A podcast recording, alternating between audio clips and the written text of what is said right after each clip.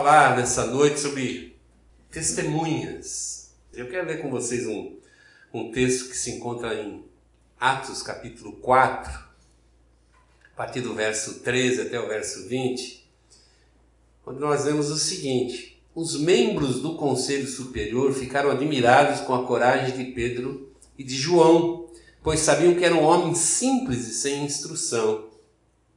E reconheceram que eles tinham sido companheiros de Jesus, mas não podiam dizer nada contra os dois, pois o homem que havia sido curado estava ali de pé junto com eles.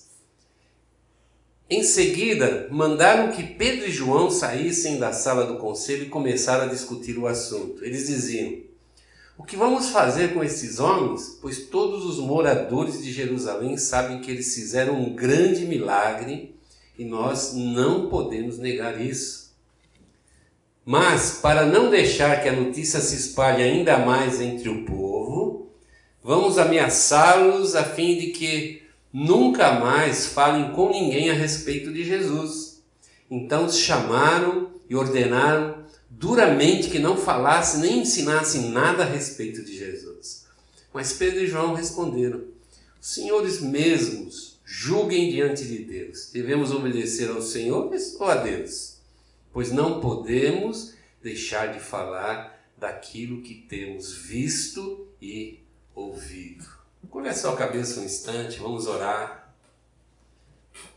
Vamos buscar a presença de Deus agora, seu Espírito Santo, pedindo a Ele que Ele transforme essa, essa palavra em alguma coisa muito viva, alguma coisa que eu possa entender com clareza, com facilidade, possa aprender agora da palavra de Deus e possa fazer com que essa palavra se transforme em atitudes na minha vida, por obediência que isso possa trazer crescimento espiritual para mim, para todos aqueles que estão minha, na minha volta.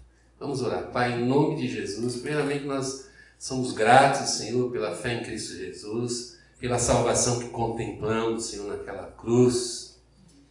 E, Senhor, nessa noite onde nós vamos falar sobre testemunhar da fé, Senhor, que fale profundamente no coração de cada um que já crê, já tem o Senhor como é, Salvador e Senhor da vida, mas fala também com todos aqueles que vão ouvir essa mensagem, para que eles reconheçam, Senhor, Cristo Jesus em suas vidas e também possam viver uma vida de testemunho. Que a tua bênção esteja sobre cada um que ouvir essa palavra, Senhor. Nós oramos em nome de Jesus Cristo. Amém Se nós olharmos ali no comecinho do livro de Atos, o livro de Atos é um livro extremamente importante, que fala exatamente sobre a igreja de Cristo. Lucas, também autor de, do livro de Atos, ele continua agora narrando a experiência daqueles homens que creram em Jesus depois da experiência da cruz, mas ainda depois da experiência de Pentecostes, quando a igreja foi inundada pelo Espírito e a consequência disso a gente vê logo lá no, no comecinho do livro, começando aqui pelo, pelo capítulo 3, no, no capítulo 2 a, igreja é cheia do Espírito Santo, no capítulo 3 nós já, já vemos dois homens de Deus, Pedro e João, dois discípulos, tendo a experiência de perceber que o nome de Jesus realmente era poderoso, tão poderoso que eles oraram por um homem que era coxo de nascença, que todo mundo conhecia porque ele ficava na porta lá do templo, esmolando, pedindo ajuda, era a forma dele se sustentar, dele viver. As pessoas viam aquele homem todos os dias, ali é, prostrado, necessitado, mas num belo dia esse, esses dois homens de Deus têm um encontro com esse coxa e as coisas mudaram completamente. Em nome de Cristo Jesus, eles oraram, curaram aquele homem e a partir daquele momento ele foi um testemunho muito forte diante de todo mundo. As pessoas não podiam negar aquele milagre. Era uma coisa visível. Estava estampado aos olhos deles, tanto daqueles pessoas simples do povo que iam ao templo buscando a graça, a misericórdia de Deus, como aqueles doutores da lei, aqueles sacerdotes que conheciam profundamente a lei, mas mesmo conhecendo o amor, a graça de Deus manifestada, eles não conseguiram reconhecer Jesus Cristo como Messias e haviam levado Cristo à cruz. E agora eles estavam sendo quase que obrigados por esse fato, por esse acontecimento, a reconhecer que realmente Jesus tinha poder. Tinha poder. E quando nós entramos na história da igreja, logo no começo, nós vemos algumas qualificações, algumas qualidades na igreja de Atos, na igreja primitiva, impressionantes. Num, nível de comunhão que eles tinham, de unidade que eles tinham. A maneira como eles se esforçavam para permanecer fiéis a Cristo Jesus. Agora, já sem Cristo presente no meio deles, mas com a, o, o Espírito Santo atuante na vida de cada um. Eles permaneciam firmados na sua fé, é, na sua comunhão, na oração. E uma das coisas bacanas que, que eles faziam, uma das coisas bem legais, bem bacanas que eles faziam nesse primeiro momento, que foi extremamente importante para a igreja, é que eles diariamente iam até o pátio do templo a testemunhar e pregar a respeito de Jesus Cristo. Todos os dias. Todos os dias. Qual foi o resultado disso? Nós podemos também olhar a igreja ali como um exemplo de crescimento. Se no começo do livro de Atos, a hora que Jesus subiu aos céus, o livro de Atos começa justamente com a ascensão de Cristo aos céus, a igreja tinha um punhado ali de discípulos, de cristãos, algumas centenas talvez. Já no, logo no início, no segundo capítulo, logo após o Pentecoste, o, o livro de Atos diz que já 3 mil pessoas tinham se juntado ao grupo, já havia 3 mil pessoas convertidas. Quando aqueles homens falavam a mensagem do Evangelho, o Espírito confirmava aquilo nos corações. E rapidinho, já no capítulo 4 de Atos, eu não sei quanto tempo tem entre o capítulo 2 e 4, mas assim, me parece uma coisa rápida. Já no capítulo 4 do livro de Atos, já são 5 mil os agregados à igreja de Jerusalém. É espantoso. Por quê? Porque aquela igreja realmente ela tinha entendido, tinha percebido a importância que era testemunhar e pregar o nome de Jesus Cristo. E esse texto que nós lemos aqui como base da nossa meditação, nós vemos logo após Pedro e João terem curado aquele homem através do nome de Jesus Cristo, nós vemos a reação da prisão deles. A primeira atitude dos, dos líderes judeus aí foi prender aqueles dois para que eles não falassem mais para ninguém. Mas eles conversaram entre si e chegaram à conclusão que era difícil nesse momento prender aqueles homens, mantê-los presos, visto que eles tinham feito um sinal tão grande no meio do povo e aqui estaria algum tipo de repercussão grave ali no meio do povo. Então eles têm uma sábia decisão, aquelas, sabe, sabe, decisões humanas que às vezes não só as outras pessoas tomam na sua vida, mas nós também tomamos, né? Eles resolveram que pedir para aqueles homens que eles parassem de falar e de testemunhar a respeito de Jesus Cristo. E a resposta deles foi os senhores mesmo julguem diante de Deus. Devemos obedecer os senhores, estão nos mandando se calar, ou a Deus que tem mandado a gente falar, testemunhar. Eles completam no último versículo, no versículo 20, pois nós não podemos deixar de falar daquilo que temos visto e ouvido. Era impossível naquele momento aqueles homens pararem de falar porque aquilo tinha sido uma coisa extremamente importante, sobrenatural na vida deles. Eles tinham sido impactados não só com uma, uma notícia bíblica, não só com um texto, mas tinham sido impactados com um acontecimento que eles viram, como diz o próprio João, eles tocaram em Jesus. Eles viram Cristo morto naquela cruz e depois eles viram Cristo ressurreto. E esse mesmo Cristo que ressuscitou, disse que eles deveriam dar continuidade à pregação daquela mensagem, testemunhando aquela mensagem. E era impossível para aqueles homens que foram, que receberam essa mensagem tão poderosamente na sua vida, e essa mensagem se tornou talvez a razão deles viverem. Sabe que tem uma razão para viver, você se levantar diariamente com um foco, uma razão muito forte, muito especial para você continuar vivendo.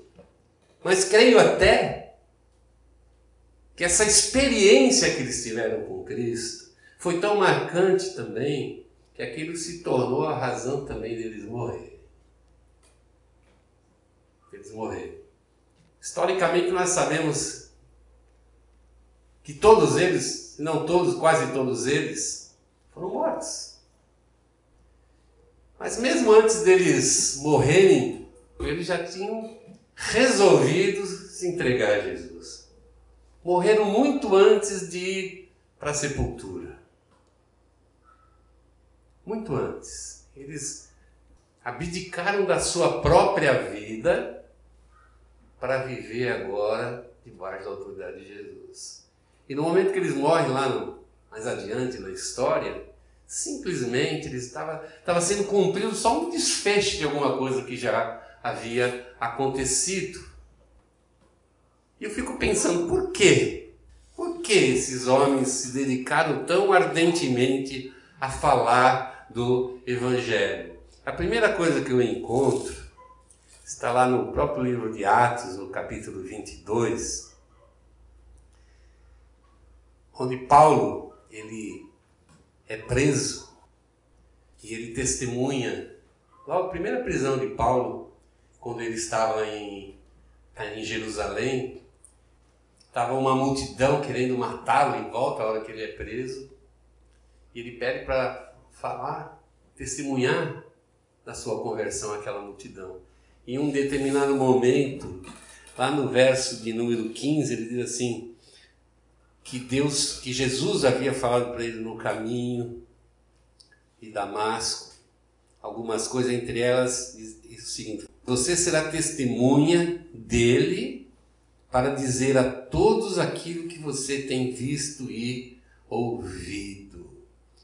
O Evangelho impactou de tal forma a vida do apóstolo Paulo, que não somente transformou o entendimento dele a respeito de Deus, o apóstolo Paulo era alguém que foi criado dentro do, do judaísmo, era alguém extremamente reconhecido no judaísmo com, pela sua fidelidade, pelo seu compromisso, comprometimento com aquilo que ele entendia como ser a vontade de e muitas vezes a gente é assim, né? Como o apóstolo Paulo, a gente, a gente acha que, Deus, que, que servimos a Deus, que Deus se agrada de nós, da maneira que nós fazemos, que nós vivemos. Mas quando nós somos apresentados a Cristo Jesus, nós começamos a entender de fato que as coisas não são bem assim. Nós não agradamos tanto a Deus, muito pelo contrário. No caso específico do apóstolo Paulo, ele se achou combatendo a igreja de Cristo. Não só ele não agradava a Deus, mas ele fazia uma, uma coisa pior ainda, que ele reconheceu até o final da sua vida, apesar de ter sido um homem cheio de obras, um homem extremamente importante para o cristianismo, ainda assim ele, ele não conseguiu esquecer que ele teve uma experiência triste. Não reconhecia os cristãos, mas também perseguia os cristãos. E quando ele recebe essa essa mensagem foi pregada, foi trazida a ele sobre Cristo, e ele experimenta isso na sua vida, ele tem uma conversão, uma transformação tão profunda, que de perseguidor da igreja, ele se torna alguém que é perseguido por ser cristão. Um dos construtores da igreja, alguém que deu a sua vida, levou o evangelho para todos os lugares onde ele pôde levar na sua época que ele queria que outras pessoas também fossem alcançadas por essa mensagem. Quando nós somos impactados pela mensagem de Deus, nós queremos que outras pessoas experimentem isso na sua vida. Levar as pessoas a entenderem essa obra que impacta. Quando sai do Cristo histórico, quando sai, sabe, daquele ícone histórico que a gente conhece, que a gente ouve desde criança, que comemora lá em dezembro o nascimento e lá uns três, quatro meses depois, relembra a morte de Jesus. Mas se eu ficar só nesse, arroz e feijão, isso não muda absolutamente nada na minha vida. Nada. Também eu encontro outra razão para que esses homens tivessem esse desejo tão profundo. Levar adiante essa mensagem, lendo aqui em Atos dos Apóstolos também, no capítulo 1, versículo 6 a 11, onde Jesus está se despedindo dos seus discípulos, já morto, ressurreto, pronto para subir aos céus.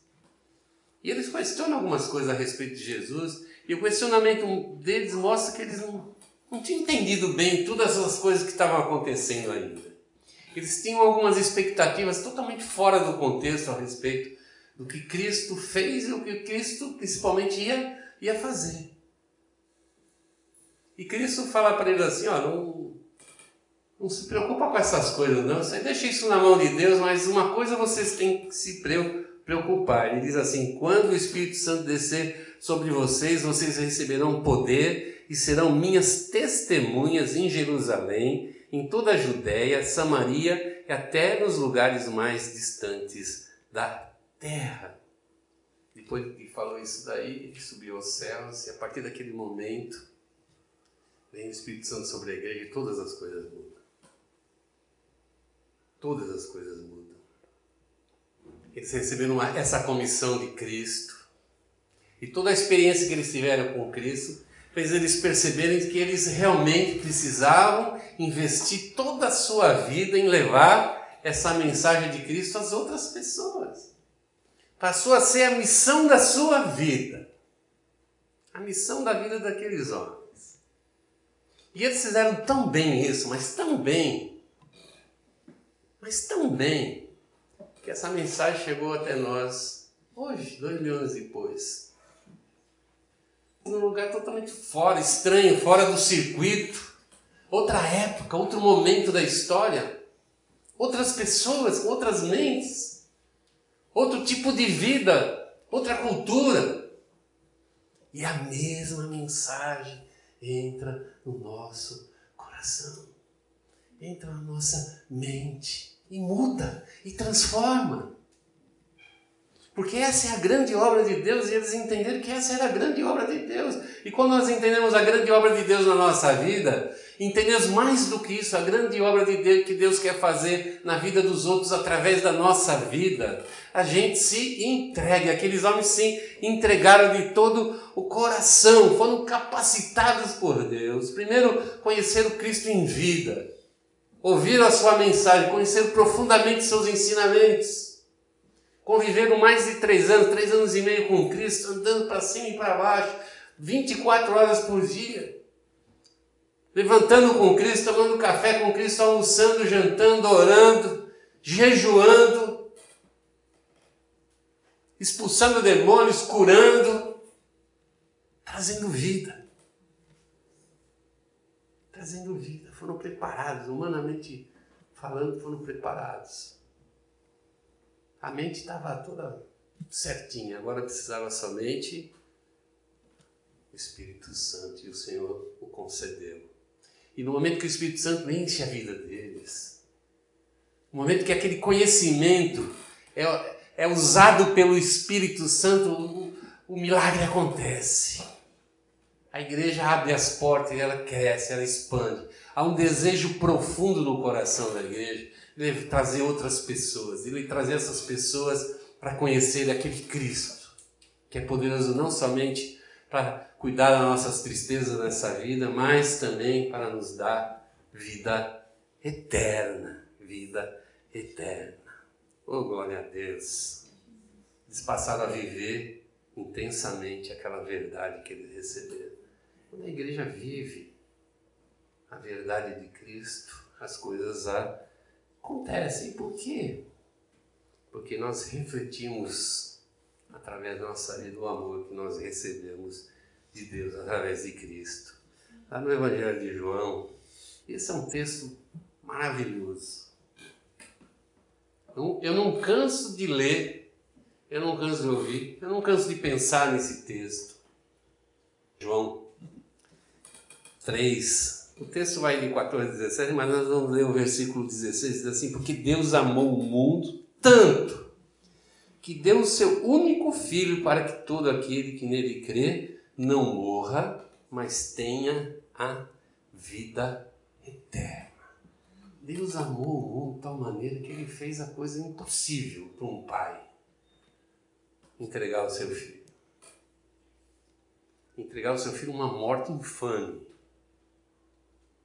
Uma morte terrível, a pior morte que se podia morrer na época de Jesus, a nível de de ser uma punição. Morrer numa cruz. É uma morte dolorosa, uma exposição pública. Um corpo ali nu, abandonado, sangrando, se definhando numa cruz e sendo escarnecido, zombado pelas pessoas à sua volta. Eu fico imaginando essa cena, não visto pelos olhos dos homens, mas visto pelos olhos do Pai o Deus poderoso, enxergar o seu filho na cruz. E pelo amor que ele tinha por você e por mim, por nós pecadores, ele não moveu uma palha. Ele deixou que ele fosse maltratado, que ele fosse julgado, que ele fosse pisoteado. E é terrível a gente pensar que um pai faça isso. Deus fez isso com Cristo por amor a nós. Amor a nós. E quando o Espírito Santo entra na nossa vida, ele traz junto consigo esse amor divino. Esse amor de Deus que tem na sua atitude mais nobre o que nós gostamos de chamar de perdão. Um amor que nos perdoa e que nos dá uma nova chance de vida, uma nova oportunidade de vida como deu o apóstolo Paulo, que nós falamos agora há pouco, talvez o exemplo pior que a gente possa dar de um cristão que era perseguidor da igreja. Esse amor também faz não somente a gente perceber, entender, receber esse perdão de Deus, mas também a gente, da mesma maneira, olhar para o nosso próximo com amor e perdoar. E parte desse perdão, com certeza, é nós inundarmos a vida das pessoas com amor divino. Eu fico pensando lá no livro de Atos, nós vemos a, a igreja ali tão unida, operando, fazendo coisas maravilhosas. Os, os apóstolos, diz a palavra que os apóstolos faziam sinais, ensinavam a palavra, a doutrina era pregada, a doutrina da salvação, o ensinamento sobre a salvação, que é o basicão do que a, a igreja fala, o que a igreja prega alcançando as pessoas, os sinais acontecendo em testemunho de que Cristo estava vivo e atuando através deles, pelo Espírito Santo. Vemos essa igreja mostrando amor nas suas relações, e apesar de Novo Testamento não fala assim que as pessoas se convertiam porque viam nos discípulos o amor de Deus, eu acho que isso foi extremamente importante. Eu acho que quando eles olhavam para a igreja, diz a palavra testemunha disso, Diz que eles não tinham o que falar mal. Diz que a igreja era benquista, porque entendiam que lá era uma comunidade, eram homens e mulheres que viviam a sua fé em Jesus Cristo e compartilhavam tudo, mas acima de tudo, amor. Amor. E nós queremos manifestar esse amor aos outros Lá em, no Evangelho de João, capítulo 11, versículo 35, Jesus falando já, dando instruções aos seus discípulos, já se preparando para ir para a cruz, ele diz assim: Se tiverem amor uns pelos outros, todos saberão que vocês são meus discípulos. Vou repetir: se vocês tiverem amor uns pelos outros, todos saberão que vocês são meus discípulos discípulo. Você não vai precisar sair com uma placa na testa que você é discípulo de Jesus. Não vai precisar sair com uma Bíblia embaixo do braço. Você não vai precisar se esforçar para as pessoas notarem que você é diferente, que você é alguém que brilha. É alguém que pensa diferente, que age diferente, que se importa que ajuda, que é empático no sofrimento, na dor, que recebe o próximo como ele é, sem julgamento. Sem julgamento. Porque sabe que o mesmo amor que transformou a sua vida pode transformar a vida de qualquer pessoa, seja ela quem for, seja ela como for. O amor de Deus transforma. E creio que isso, com certeza, impulsionava aqueles, aqueles poucos homens a fazerem a, a, a, missão mais tremenda que a raça humana experimentou na sua vida. Eu quero terminar citando uma frase de alguém, é um frade católico, um pensador que foi muito importante. Ele viveu no final do século XII, início do século XIII, quando a igreja passava por uma época muito triste, a igreja cristã. A fé tinha se transformado em interesses pessoais, em conquista de bens, de poder, de autoridade. E esse homem experimentou, entendeu na sua vida como, como era importante pregar o Evangelho de Cristo, coisa que já não se fazia mais. A ideia era convencer e converter as pessoas pela espada, pela força, pelo poder, muitas vezes poder econômico. Ele disse: não, não, nós temos que voltar a pregar o Evangelho. Estou falando de Francisco de Assis, um frade que foi o criador da ordem dos franciscanos, que se empenharam muito para levar o Evangelho. Ele disse uma coisa que é muito importante. Ele falou assim para os seus discípulos: pregue o Evangelho em todo tempo. Se necessário, use palavras. Olha que bacana. Pregue o Evangelho todo tempo. Se for preciso, use palavras. O que, que ele está querendo dizer para nós? Que nós podemos pregar o Evangelho sem uma única palavra. Simplesmente vivendo esse amor de Deus, vivendo a graça de Deus em toda a sua plenitude, desde que eu levanto de manhã até a hora que eu vou me deitar, permitindo que o Espírito Santo realmente faça em mim o que ele precisa fazer, transforme aquilo que precisa ser transformado, mude a minha ideia a respeito de tudo, da vida. Nós temos que olhar nossa vida pela lente, pelo prisma de Jesus Cristo. Jesus explica tudo para nós, Jesus ensina tudo para nós, e toda a leitura da nossa vida tem que, ser, tem que ser feita a partir de Jesus, inclusive a própria palavra, a própria Bíblia. Toda a Bíblia foi escrita para nos dizer que Cristo veio a esse mundo e morreu por nós. Tudo que foi escrito. Tudo, absolutamente tudo. Aquela frase de Jesus na cruz, está consumado, é exatamente a síntese de tudo o que a palavra de Deus tinha para fazer por nós. A partir daquele momento, somos nós que temos que fazer a nossa parte. Nós. Deus fez toda a parte dele. É, agora resta nós fazermos a nossa parte. Esse é o chamamento de Deus para a nossa vida.